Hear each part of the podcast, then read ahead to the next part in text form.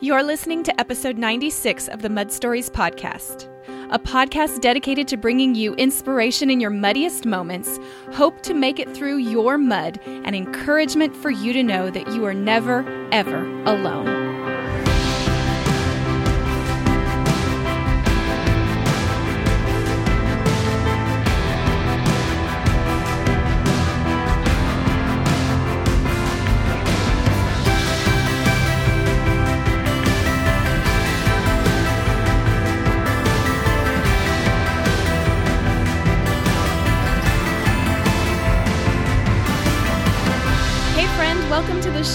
So glad you're here because today we're going to explore what it means to examine our lives and make some intentional choices.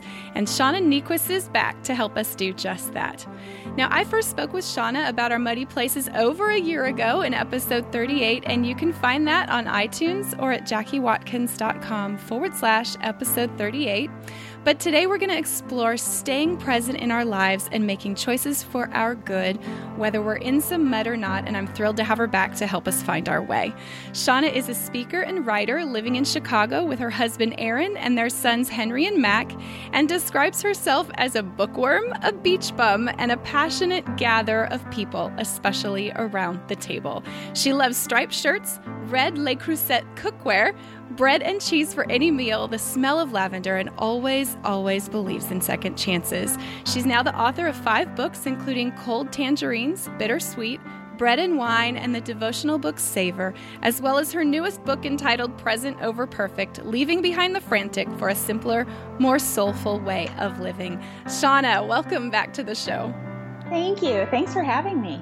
Well, I love talking with you. We need to talk about blueberries before we start because okay, okay. Because um, since I talked to you last, I think I've made blueberry crisp like I don't even know how many times. I can't even count. Sometimes it's with blueberries I've frozen from um, the Central Valley of California uh, in the summertime. And sometimes it's dead of winter and I don't have any left, and I go to Vons and buy some frozen blueberries in the you know frozen section of the market. But um, I love it. Yeah, and in fact, there's leftover in my fridge right now, and uh, yeah, so I think of you often, which I'm sure many listening do. But tell me about the blueberries in Michigan because I know the ones that I picked this summer. I mean, just fields and fields of blueberries, and the reason I was picking them was because my dad um, farms 20 acres of walnuts in the Central Valley of California, and he has lots of farmer friends. And one of his friends grows organic blueberries. And when he went to market, you know, the California market comes before the Oregon market and some other markets. And um, by the time he went to pick, the um, the people who buy the blueberries said that they were too perfect and too soft to buy, and he um, couldn't continue picking the rest of them. So when we, you know, he's my dad's friend, so we went out there, and I mean, just all you had to do was like hold the bunch, roll your fingers, and it just they just fell in the bowl. It was just amazing. So what I are blueberries it. like for you? Yeah. Well, so so this is a, a fun little fact. So um, we spend our summers in a little Michigan lakeshore town, and it's the same town that both my parents grew up spending their summers in, that I grew up in, now my kids are growing up in and it is uh, the blueberry capital of the country. Um, and what that means is there are blueberry farms everywhere. There's a blueberry festival, there's a blueberry queen. During the blueberry festival, every restaurant in town has to serve one dish incorporating blueberries. there's a blueberry store. I mean, like, I love it. Bonkers. um, and so, uh, one of the things that we do is a lot of times, like, especially if we have um, friends come visit with kids, you know, that there's like that time in the morning where they're up, they've had breakfast, you need to do something with them, but you're not quite ready to commit to, like, now we're going to the beach for the rest of the day that's when we throw them all in the cars and we go blueberry picking. And we literally, like last time we went, we had 10 little kids. Um, and you just give them all a bucket and tell them, like, hey, I'll see you in 20 minutes. Right. and they just run up and down these rows. And it is so fun. And my cousin, Melody, is one of my best friends. And she actually, I don't, I don't know if she's invented this, but um, she's always working toward the Michigan trifecta which uh, is when you pick cherries, raspberries, and blueberries all in the same day. That's the trifecta. And uh, this year on, on, July 4th, we tried as hard as we could. We did the cherries first. They were amazing. And what's fun about cherries is you get to climb ladders. And so the yes. kids, like the big kids, just love it. The moms are just having heart attacks the whole time. Because like, my four year old's on a ladder, like, look, mom. I'm like, oh my gosh. But it's, it's a little more physical. It's a little more fun. And they're bigger. So you feel like you get more. So we did black cherries for a long time. And then they had a couple blueberry, rows of blueberry trees. And so we did blueberries. And then we went to a separate farm to get the raspberries. And we were like, we are on it. We're hitting the trifecta. We're doing it. and the kids were so excited. And they wouldn't let us pick because they had been picked clean over the holiday weekend. So oh. we, we, missed out on our trifecta. But when we moved, we just moved back from the lake uh, this week. And I brought two full coolers of mm-hmm. strawberries, peaches, cherries, and blueberries that we've been picking uh, mm-hmm. and freezing all summer. So crisp, all year long for us. Right. And what I love so much about your recipe is that um, I had been dabbling into a little paleo food mm-hmm. recipes this year, and your your crisp recipe is gluten free and it's awesome. Anyway, love. Well, thank you. The other thing I will say, I, I, I promise not to talk about berries the whole time, but um, now I make the crisp recipe with coconut oil instead of olive oil. Do you? And I add a little bit of um, unsweetened coconut flakes in the place of the almond meal, and I think it's even better. Really? So, um, if you like coconut flavor, if you don't, you obviously hate it, but um, it adds like a really fun sweetness. So, the like a lot of times we'll do um, cherries and blueberries, and then pecans, and then uh, and the coconut. Yeah, and we really like that. Awesome. Well, I will have to admit I am not a coconut fan, but I have people in my life who would love that. So there you go. Um, and I've made the crisp topping for all kinds of fruit underneath. So yeah, it, work, it works well. Yeah, yeah, yeah. Wonderful. Okay, so I just found out that you like lavender too, and I was we just. It's funny because I took uh, this book, Present Over Perfect, with me on our two week Alaskan cruise that I just did with my parents and my kids and my husband, and um, you know the the beauty of Alaska is stunning in its own right, and um, your words were a stunning accompaniment that I took with me, and I took some pictures in the forests of Alaska reading your words. But um, I was also on the sea when I read your words, which was kind of funny because the the cover has water. Um, mm-hmm. Although I'm guessing it's the lake. Is that the lake? You know what? It's actually Lake Geneva, which is a much smaller lake in Wisconsin. And there's a whole funny story okay. about why it's that lake in particular. Okay, well, let's talk about that. Share with us some fun memories of times at the lake and why Lake Geneva for the cover.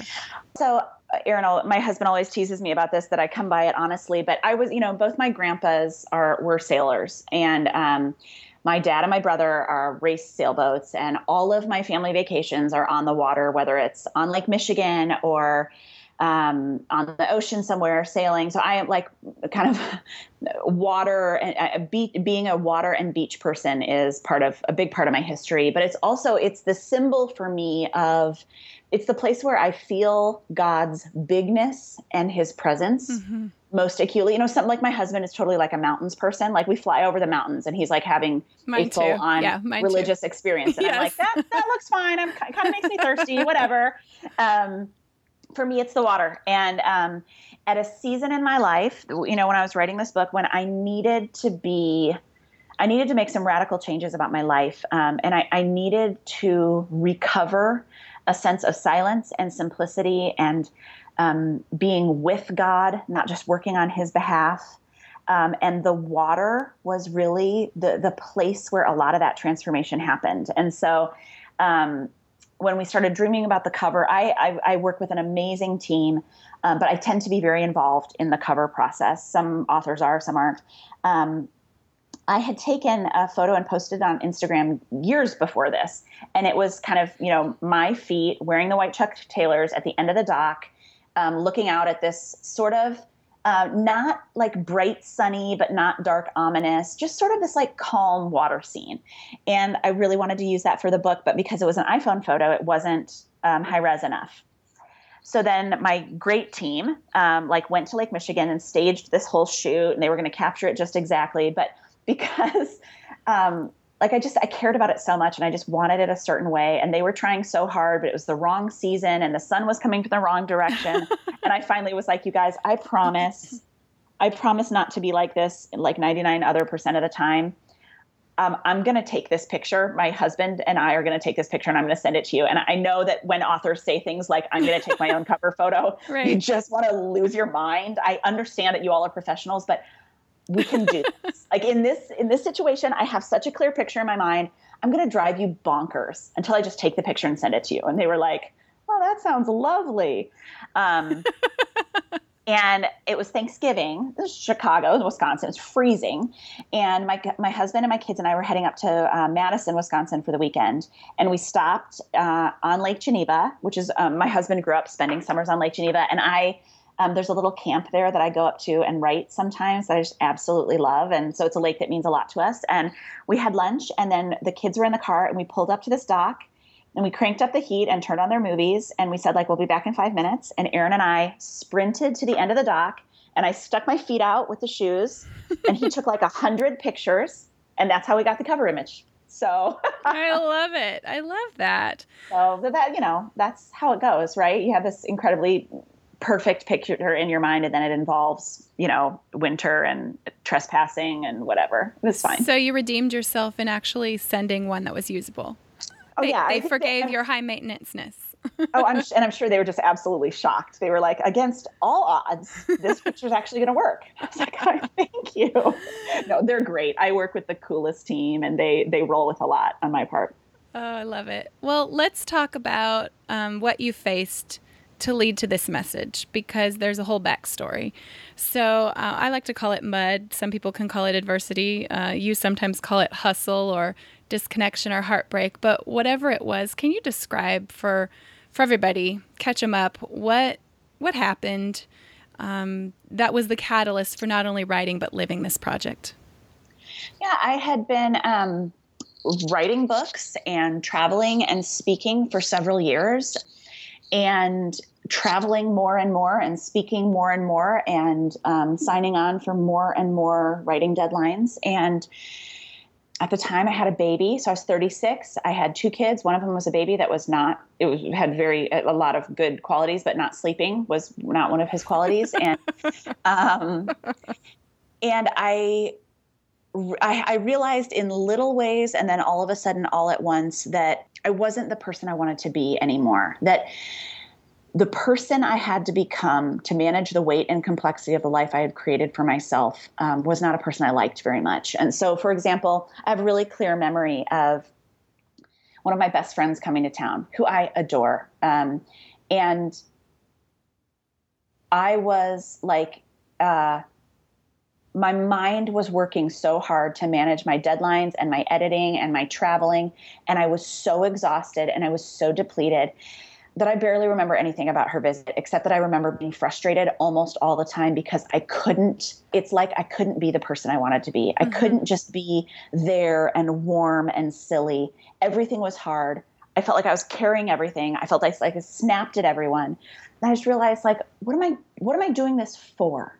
Right? Like, so I've accomplished a lot of work but I don't actually want to be in the same room with a person like me. I don't think I'm doing it right. Like I think I've I think I've gotten the math wrong and I think it's my responsibility to make it right. Did that surprise you about where you ended up because there was a lot of effort leading to that point. I mean, you're writing, you're speaking, you're getting book contracts, uh, dreams that many people who may be listening to us currently have. Did it surprise you feeling that way when you arrived there? Yes, I think for a long time, I didn't let myself feel that, or I sort of ignored those feelings because it was my dream and it was something I felt very strongly about. I was very excited and passionate about it. And so um, I think some of what got me to such a bad place was my unwillingness to sort of say, yeah, it's, it's what I thought I wanted, but I guess it isn't anymore. It took me a really, really long way. And I hope that in the future, I'm better at paying attention to those small signs, saying, like, just because you you thought this was the path you wanted doesn't mean you can't change. I like just kept marching and marching and marching way past where I should have.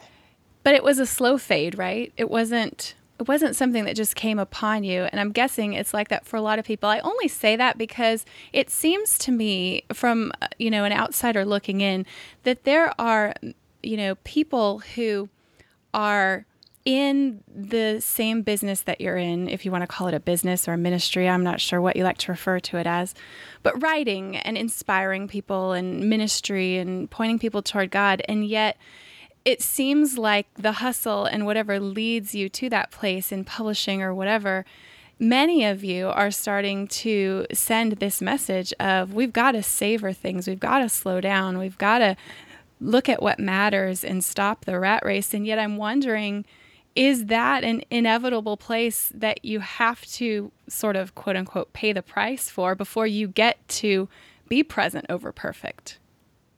Do you know what well, I'm saying? I, I mean, it, uh, someone asked me recently, like, well, isn't it, isn't it sort of like you reached a certain point of success and now you're able to sort of dismantle it all? But what about, what would you say to someone who uh, is still aspiring toward a particular whatever? Yes. Um, and I would say, um, for whatever person who's looking at me saying I've achieved a certain amount of success, I can name the 50 men and women who have achieved way more than I have that I'm aspiring to, right? So you never arrive. Like I don't wake up in the morning and go like, well, I checked my book sales. I'm officially a successful person and dot dot dot, you know? um, that that doesn't and there, you know, Glennon Melton says um, there's no there there, and I think that's an important thing to keep in mind. Like I didn't, I didn't have a career milestone in mind after which point I would slow things down. I was in the middle of just figuring it all out, and I decided we need to stop this train right now, and I need to rebuild it, and it needs to run on totally different fuel and then I'll get back on when I'm ready. And we will deal with whatever fallout there is because I can't live this way anymore. So this was not about, um, you know, like hitting the career trajectory thing right. This was like, I'm either going to do this a new way or I'm not going to do it at all. Um, because the pain level was high enough. And so, and the important thing I would say is this exhaustion that I felt, this emptiness, this isolation, this sense of being really far from the person I wanted to be this can happen to anyone in any season of life, in any realm. You can it can happen to someone who has absolutely no work aspect to their life. It can happen for someone who has a very uh, like I just you don't have to be freelance. You don't have to be a writer. You don't have to be public. You know, you just have to believe that um, busyness and achievement are going to save you and you have to stop listening to your body and your soul along the way. And if you're if you do those two things no matter what your life looks like you will find yourself in a burned out exhausted dead end place. Um, and so it's this is not just reserved for a certain kind of person doing a certain kind of career. It's about what you believe about your value and what will heal you up and make you feel whole. I believe that work and achievement would do that. Mm-hmm. and it hmm. didn't and now what I'm discovering is that it's God's unconditional love. That uh, when I ground myself in that, when I begin and end my day with the knowledge of His unconditional love for me and for all people, then I'm free mm-hmm. to live however I want to live. I'm free to work really hard or less hard or try something crazy or take a rest or play or be, because my worth is not on the line with everything I make or don't make or do or don't do. And that groundedness is changing everything. I think that's so important for you to highlight because you write about how productivity can become an idol for any one of us and how if we really you know wake up and see ourselves in a place where we're not happy with how things are going like you discovered, getting underneath the root of what's really going on. You know, maybe we're trying to prove our worth, or we're trying to outrun emptiness, or escape a deep insecurity, or maybe, you know, we use activity like you described to medicate, uh, use it as a drug to medicate ourselves, to numb us out, to not feel what it would really feel like if we chose to be really real with our own selves inside obviously, God's unconditional love was something that you rediscovered. What has the pursuit of reconnection with God looked like for you? Well, I think um, I hate to say that this is true, but it is. Um, somewhere along the way, over the years, I became to think I, I, came to think of myself way more as a soldier than a daughter. Um, I was working for a good God on behalf of a good God but I was not in a relationship of love and connection with him. And that's my doing, obviously, not his. Um, and I came to see my faith as one more area that I could try and fail.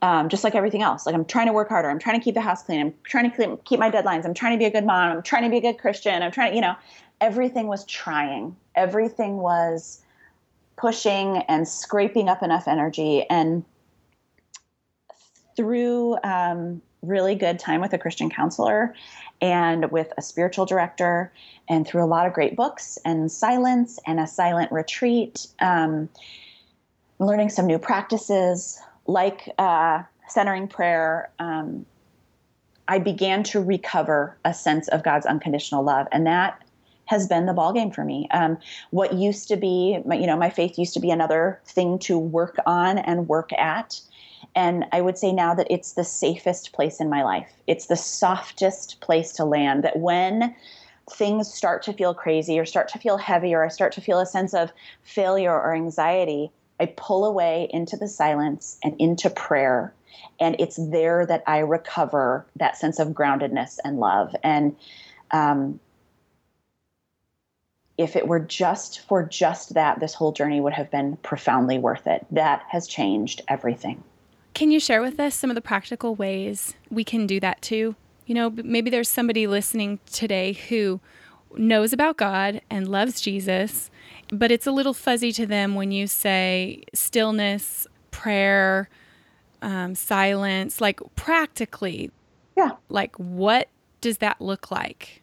Yeah. So, totally. Um, on one hand, I'm like the worst person to tell you how to do this because not I'm that so... we need to copy you. No, I'm just, no, no. I'm just wanting your input and your experience Yeah. because you've been from a place. I mean, Shauna, you grew up in the Christian church in a culture that taught this and and many people in your life lived this and yet it's been a journey for you. And i my longing is that whoever's listening that there would be no guilt that there would be no shame that it would just be all of us grabbing arms together and saying you know what? We're all at different places and here's what i did that works for me and here's what she did that works for her and you can do part of that or some of that or something from someone else and we'll just all figure it out together and move toward god you know Exactly. And um, what has been helpful for me is, and again, this is just for me, but I tend to find that um, I connect with God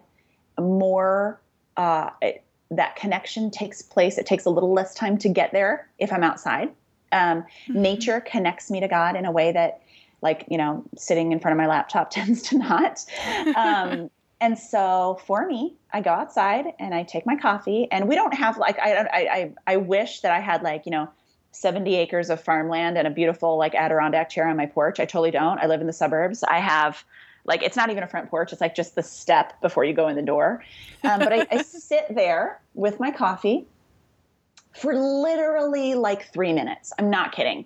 But when you've lived a life so free from silence and stillness as I have, three minutes is like crossing an ocean. Yes. Um, it's really, really a lot. Um, and I, um, the important thing too is for a long time my prayer life felt was just me chattering right like it's just me making more noise and that's fine that's a part of prayer but this is a sen- this is completely for me centering prayer is about um, letting god remind me who he is not me telling him anything or myself anything it's creating space and silence for god to remind me in a deep way who he is. And I think about it, think about it in terms of our kids. Like think about how often in a day you want to kind of like grab their little faces and look really deep in their eyes and be like, "Do you know how much I love you?" Mm. You know that, right? Like you just have this impulse like you want to you want to tell them as many different ways as you can so that that reality becomes like deeply anchored in their soul, right? That's because if they feel your love and confidence and hope for them, then they have a, a, strong foundation to go out into the world. And I picture God kind of doing that with me. This is my chance to sit with Him and have Him remind me of His love, because that's what makes me strong and confident and grounded and able to move out in the, into the world.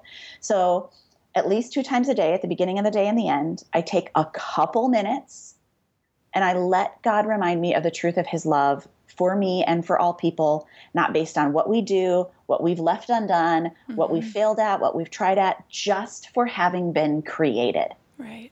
And and that really changes me. It changes me too. And I think it will change each and every person who chooses to pause long enough because, you know, we can be in silence in a room and yet our mind is not silent. Mm-hmm. You know, and I I think it gets confusing for some people wondering, how am I going to hear from God? What is he saying? How do I know what he wants me to do? And for me, I, I would say, you know, there's a lot of moments where God's plan for me or his prompting to me sounds a lot like my own thoughts inside my head. Oh, absolutely. Yeah. And I would say, you know, there are a lot of different functions of and practices in a full spiritual life. There's a time for studying scripture and analyzing it and learning from it. There's a time for asking God about the decisions you're making. Those are all there's a time for worship and for teaching and for serving and all these different things what I found is that I, I had a very robust spiritual life doing all of those things, but none of it was undergirded by this deep grounding sense of God's love. And so at that point, a lot of it just became things to do, mm-hmm. uh, less ways to be with, and more things to get done. Right. And there's nothing we can do to earn God's love. There's nothing we can do to make him love us more. I think that is something a lot of people are striving for. You know, I got to do this right and I got to check this thing off and I read my Bible and I was nice to my friend and I, you know, did some random act of kindness and yet God's love for us doesn't change, right? Mm-hmm. And so you do those things because you feel like they're the right things to do, because you feel like God has invited you into this way of living, but not because it's the thing that finally is going to secure your worth on the planet. Right, right. So key, so important. And really, it's out of that place that we're able to make decisions as to what is best for us moving forward as we desire to stay present instead of achieving perfection, right? Right. So let's talk about how we make decisions then, because I certainly don't think you're advocating for us to just stop everything we're doing and just be present in our still calm quiet house. Well, I mean, I think as much as that sort of sounds lovely. I mean, I'm not thinking the bills will be paid if we do that. Well, I mean, at a very practical level, if I tried that, there would still be two little people in my house and it would not be super still, you know? Right. Yeah. No, I'm, um, I didn't quit my job and I'm not going to. I love my job. Um, I feel very deeply called to it. I feel like it's a major part of what I'm here to do on earth. I didn't walk away from my marriage or my family or my neighborhood or my church community. I remain deeply connected and kind of inter-responsible mm-hmm. for a group of people um, that I want to stay connected to. I love my work. I love my community. What I'm talking about is a different fuel. So I'm not fueled by ambition and anxiety and fear and competition. I'm fueled by a desire to show love and to connect. And um, I'm aware of and helping other people be aware of my capacity and limitations. I just can't do everything. I sometimes think I can, and I can't. My body won't let me. My spirit won't let me. My family life won't let me. And the more and more I can articulate what I can and can't do in this world, the freer I am to do the things I really feel called to. Mm-hmm. And yet, that takes a lot of soul work, Shauna. I mean, we have to get to the bottom line of why we are prone to the hustle, right? Right. Yeah, and and I take responsibility for this. I'm the one that made choices that made my life um, kind of a mess at a certain point. I did those things because I believed a set of things that I no longer believe. But it's taken a long time, and it's really easy to slip back into those patterns. Just last night, you know, I've got a you know book out right now, and that's uh, if there was ever a time to slip into yeah. the, the hustle and the fear, it's right now. And Aaron and I had a great conversation last night about the questions that I'm asking to keep me out of those places. It's like I'm like I'm I've got training wheels on, you know? Mm-hmm. Like I know mm-hmm. I'm not good at this yet. And so I'm really working hard um, to make sure I can stay in this good place of love and not fear. But it's a it's an everyday endeavor. Yeah. And it's something that you don't do alone. You have people helping you see your blind spots that you can't see. Mm-hmm. And uh, let's talk about how then to decide what to say yes to and what to say no to. Mm-hmm. Because uh, all of us have things that are good that might produce good fruit in our lives, so to speak, or good things. Not mm-hmm. all good things, though, can receive a yes. So, is there a grid or some kind of thing that you've discovered that helps you when evaluating yeses and nos? Well, look, there's a couple different things I would say. And one of them is um, I think for a long time I believed that uh, if I was doing it right, no one would ever be disappointed with me, right? Mm-hmm. Like if I had mm-hmm. somehow figured out the right math on all this, no one would ever be disappointed. Um, it's just not true. Um, when you say yes uh, and when you say no, you will disappoint someone. Saying yes to someone is saying no to someone else. And my job is to make sure that I'm disappointing the right people in every scenario. So I picture, like right at the center of the circle, I picture my own self and health and body, my relationship with God, and then my husband and my kids. We're right in the center of that. Right just outside of that is my parents, my brother, my very best friends, but a small circle. Then my extended family, some closer, you know, some neighborhood friends, outside from their wider church community, kind of publishing colleagues, out, out, out, out, out.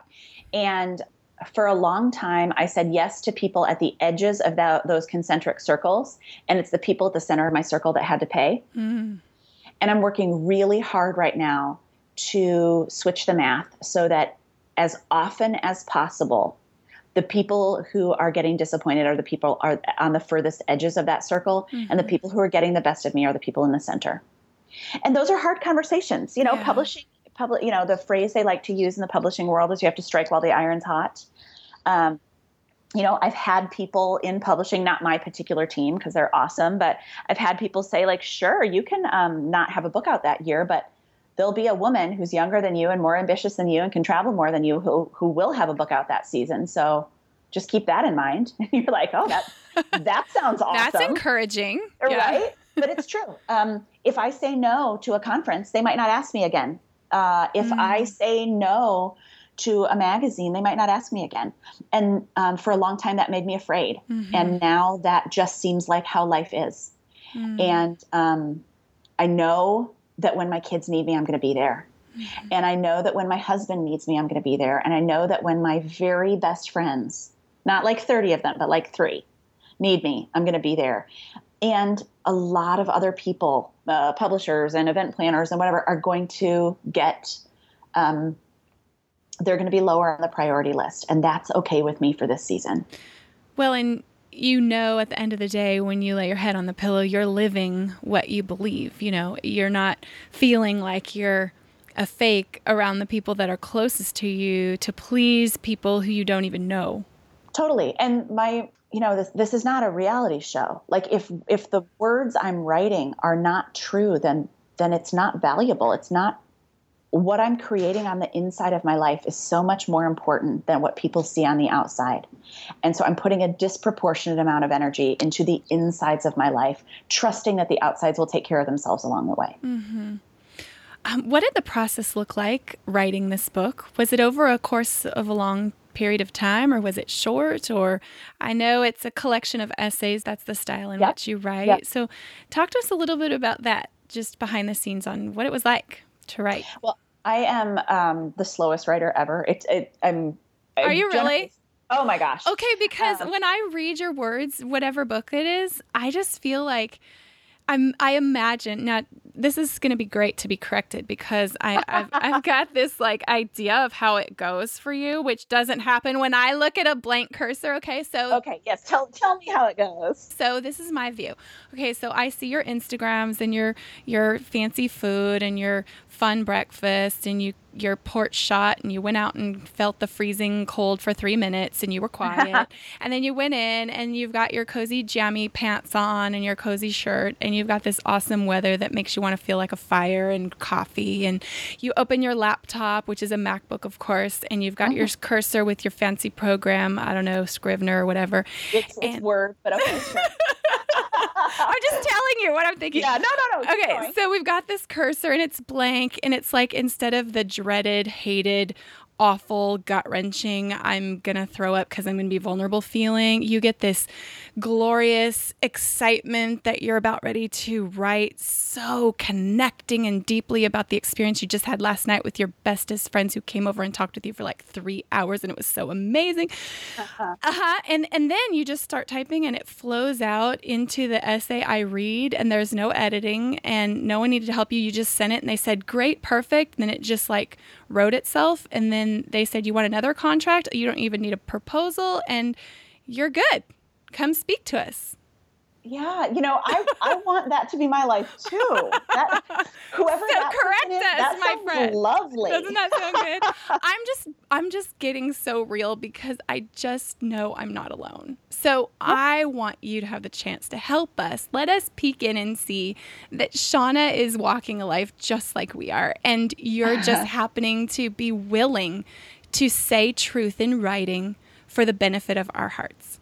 Oh, well, that is sweet. Uh, um, so, um, our kids are not allowed to get up, theoretically are not allowed to get out of bed until seven o'clock, but they do every single day, and they they make up weird reasons why they can come in our room before seven. And then my husband and I take turns begging each other to start the coffee, um, like reasons why he should definitely do it or reasons why I should do it. Um, so our whole morning starts with like bargaining and lying, right? right? right. Awesome. why they're out of bed and why the other one of us should get out of bed. Okay, this um, is good. This is good. and then we have about an hour together. Um, Aaron takes my youngest the to preschool, um, and then Henry takes the bus. Um, and at about and it's so funny because you can they can tell when I'm stressed. So so the house is it's like our house that we all live in until um, like 8.20 and then it is my office that they are trespassing in. Um, and that change happens real fast. And right. they can tell how anxious i am about how much work i have to get done when it's like 7.57 and i'm like hey guys um, I, I, put, your, put, your, put your backpack on the porch. You can just head out there. I packed this. You can just totally like i get like no problem to be early at the bus stop. Just roll yourself right on out there. Goodbye. Have a good day totally. They're they're i'm like this is now my office and i don't know what you're doing in it. Um, right. so then it takes me a little bit to like you know pick up all the things that they destroyed in just the hour they were awake. And um, and a lot of people talk about like that sacred morning time where you have to just be like a creative person and totally like not check your email or live in the real world. I'm the opposite. Okay, good. I'm feeling better. So my first probably half an hour after they leave in the morning is um, emails, reading the news. Like I, I, need to see what's happening in the world, both my world and the big world. Right. And I need to feel like I have a handle on all of that um, before I can do a good solid chunk of writing. And I do really like to write, um, and I like to edit. So uh, before my editor even sees something, I do a lot of editing myself. Nothing you've ever read that I've written has come out fully formed like that. okay. Um, I almost never the, the, the beginning of a paragraph is very rarely where it actually began. Mm-hmm. I almost always have to add in um, a beginning paragraph. Uh, the ending is never the first ending. Um, and I do a lot of editing. And what's weird about me, I think, is I just write essay after essay after essay. And then we go through a process right at the end where we put it all in order. And we do that very much as a team. And then that changes a lot of the essays a little bit. Like you have to add and eliminate a whole lot of details to make it all make sense in this new order. Ah, got it. So, um, so generally, I write at home in my pajamas while the kids are at school in my office. By that, I mean the couch in my kitchen. um, and I totally don't do a desk. I don't have an office. I literally write sometimes in my bed and sometimes on my couch. Um, I none of the kids in the neighborhood think I have a job. Of course they don't because they only see me like at home in my pajamas. Um, but I will say one thing that was different for this book was I went on I think just two, but I think two or three like little writing retreats. Mm-hmm. And I really needed that for this book. One was in South Haven and then one was in Lake Geneva. Maybe I went there twice, but um, more so the, the, like bread and wine was really easy for me to knock out like in very little bite-sized chunks mm-hmm. and this was one where a couple times i needed like a deep dive into yeah. silence i needed mm-hmm. um, to be totally away um, from everything in order to get into it. And that's not how, that's generally not how I've done any of my writing. It's always been very much like two hours here, four hours there, and that's fine. Um, but this one needed some some more stretches of away time. Yeah, it's so great that you were able to get away because I imagine since reading your words that this was a message that was a little deeper that was at a soul level that really spoke to our hearts and it mm, you know required you to get to a place where you could really be present in that deep place within yourself. So probably required a little more time to take off and get into that mode and then you know a little more time to land the message as well. So i'm glad you oh, were oh, able ab- to get away. absolutely. I would say yeah looking at like bread and wine was like a cakewalk you know just writing it like sure i'd like to write about dinner parties. That sounds fun you know? And this was a really different process and you're exactly right. It did take me a lot more time to kind of get into that like mm-hmm. deep rich spot um, mm-hmm. um, but for me it was a really worthwhile process and it, it changed me so much along the way that i'm really really thankful for that. How has it changed your relationships with the people that are not only close to you but the people that are maybe in those outside fringes? Because you talk about staying vulnerable and sometimes telling the truth is harder than just changing the subject or this idea of stopping banter and charm. Can you just speak a little to that? Because it, it applies to our marriages and our friendships and how we choose to either repair cracks or let them sh- the connection shatter, that sort of thing. I loved that part. You know, I am I'm always just my the nature of my personality. I'm always going to be better at like banter and small talk than I am at really deep connection. Um, and that's something I work on every day in my marriage and in my close friendships and with my kids. I, I and I, it's like muscle memory. I get a little bit better at it every day. But uh, um, when I can put down what I'm doing, put down my phone, clear my mind for a second, and go talk with my husband about his day, even if it's just for 20 minutes, it's asking good questions and being all there with him that changes our day together. And my temptation is always like, hey, you cool? I'm cool. Let's just like sit here and watch a movie, you know? Um, yeah. And, uh, but I, a little bit better, even, you know, this sounds so silly, but I've got a full day of these interviews. And for part of the morning, my, um, son is home with me and I'm racing down the stairs in between everyone, like, hey, buddy, I'm still here. Are you okay? What do you need? Or, you know, mm-hmm. just so that mm-hmm. he knows I'm there uh, every little bit um, or he's fine. He doesn't need that. But I want to be more intentionally connected in big ways and in little ways. So I'm really working on that. Yeah. Well, I love that. Well, thank you again for being vulnerable to write this message and brave enough to live this message. And I'm thankful that you joined us to remind us today, wherever we are, that we can be present over perfect and feel really, really connected to God and connected to the people that matter the most in our lives. It's really key for us to remember. So, where can we find the book? Where can we find you online? And uh, all those things. Yep. Um, everything you need to know about the book is at presentoverperfect.com, and that connects to my blog, which is shaunaniequist.com.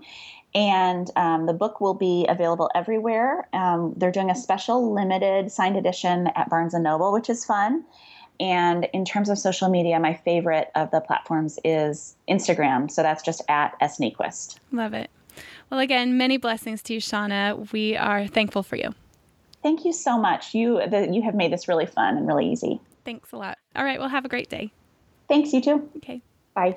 Well, that's all for this episode. And man, I just am so thankful, as I said to Shauna. I'll say it again. I'm so thankful for her message. And the reason I am is because it's this message of there being no frantic rush. No hustling for worth, no striving to convince ourselves that we're worthy. It's just embracing a deep sense of slowing down, finding the silence, absorbing God's love, the love that is ours no matter what we do or no matter what we fail to do, and choosing to walk a path with Him and our closest people wherever it leads. You know, Shauna's words were with me in Alaska as I traveled this summer. It's one of the books I took on vacation.